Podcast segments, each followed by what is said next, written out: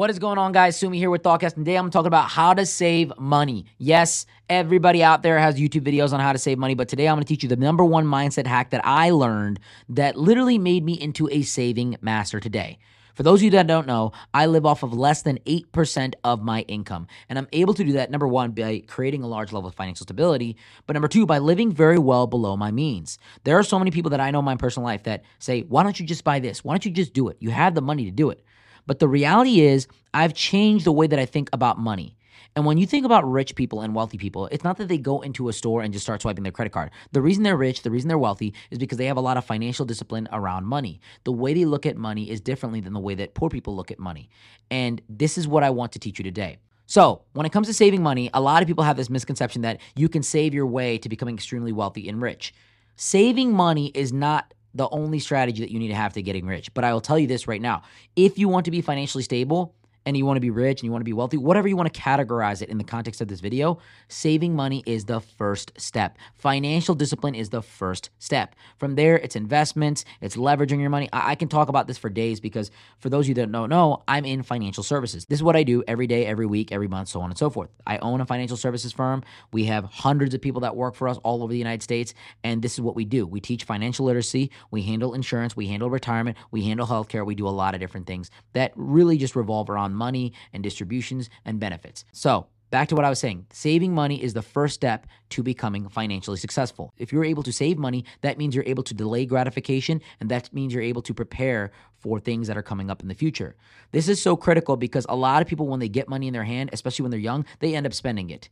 The fact that you can't physically hold on to that money is very, very bad. Rich people, wealthy people, when they get money, they hold on to it. They don't let it go. That's why they got a lot of it because they're bringing in more money than they're letting go. People that are not financially disciplined, people that are poor, when they get money, they spend it immediately.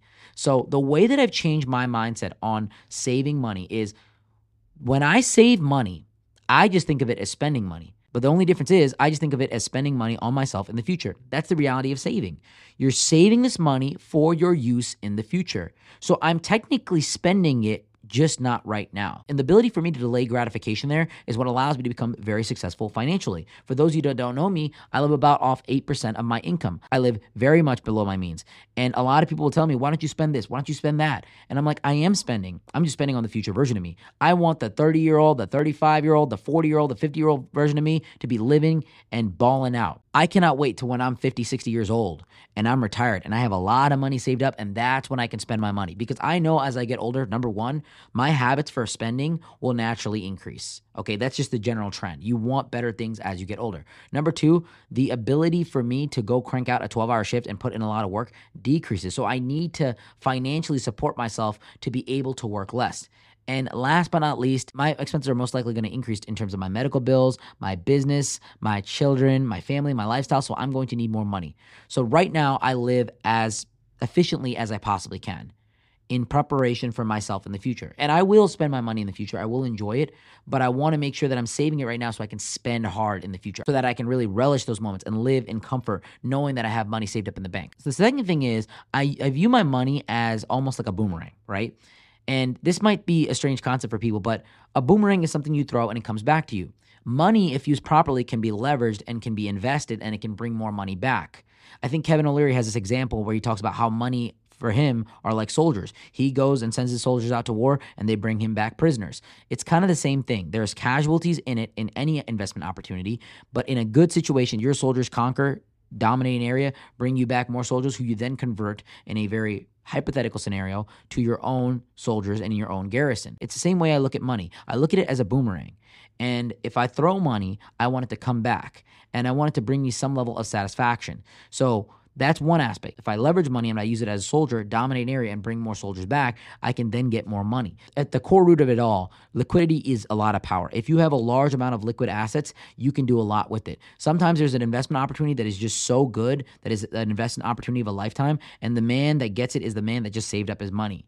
You know, spending your money all the time, trying to find investment opportunities and not waiting for the right one is probably one of the biggest mistakes I can say that a lot of younger investors do. I save my money up because I know one day there will be a deal of a lifetime that pops up where I can just grab it and I can just handle it immediately in a liquid fashion. That is real power. In my life, I've saved up a lot of money for that purpose. The third thing I'm going to talk about here is leveraging small percentages off of large amounts of saved money. I have a large, healthy amount of money saved up. For me, making 1% on that money a day is quite a large amount of money that, you know, some people would dream to make of in, you know, maybe even six months. And I say this in a non egotistical way just to allow you to understand that the more money you have saved up, the less you need to rely on the percentage gains of that money. So you're able to invest in a lot more conservative options. If you have a portfolio that has a large level of money, let's say you have a million dollars of money invested and you make a 4% gain on it annually, you're earning $40,000 in interest gained annually on that portfolio, which is effectively the average salary of an average American household. That's pretty good. That's just you taking care of your living expenses. And for most people that have a million dollars saved up, they don't want to live in a $40,000 lifestyle. But I would argue and say, okay, if you have a million dollars saved up and you're living a $40,000 lifestyle, you can make another million in XYZ amount of years and you can double that residual lifestyle. It's about living off your residuals, which is one of the main reasons I love financial services. The business that I'm in offers me a lot of residual income. That allows me to grow my portfolio, scale it out, increase the large amount of money that I have invested and pulled out in a conservative manner, and make a small conservative gain that's more so guaranteed where I can live off of the residual or that conservative gain. I'm living for free and I have a large amount of money saved up. I have my savings set up and I have my residual income set up and I have my lifestyle spending income taken care of. That's a really good life. Last but not least, I want to talk about the idea of saving money just to protect yourself. You never know when something's going to happen. And the number one thing I'll tell you to build your financial portfolio before you do anything else, before you invest in the Robinhoods or this and that, get a emergency savings fund. First, for a month.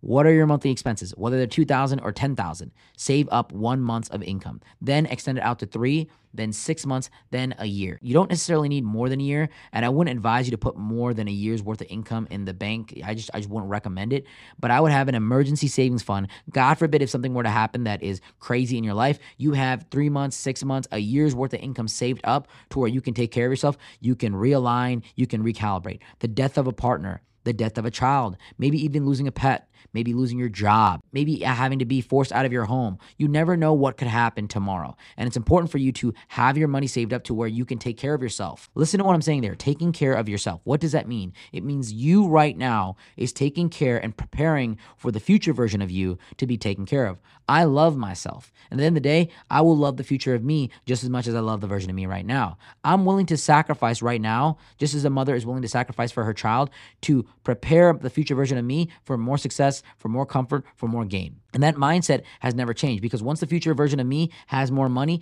he will also do the same and I will continuously displace it till where I reach a point where I'm like, you know, now I can start to enjoy this a little bit. It's the discipline and budgeting and the financial tactics that allow those people that are rich and wealthy to constantly remain rich and to constantly increase their financial portfolio. And last but not least, the, the last tip I'll give you, and this is something I realized when I was very young. I remember I had a Netflix subscription and I was trying to save money because I was spending a lot. And I'm like, maybe I should just cancel Netflix. I don't need it. I'm not watching shows shows all the time. But then something hit me. Instead of canceling it, instead of trying to save more money, why don't I just make more money? And this is like a very simple concept. It's a very stupid concept, but it, it really changed my life right here. I decided to go into business and try to make as much money as possible.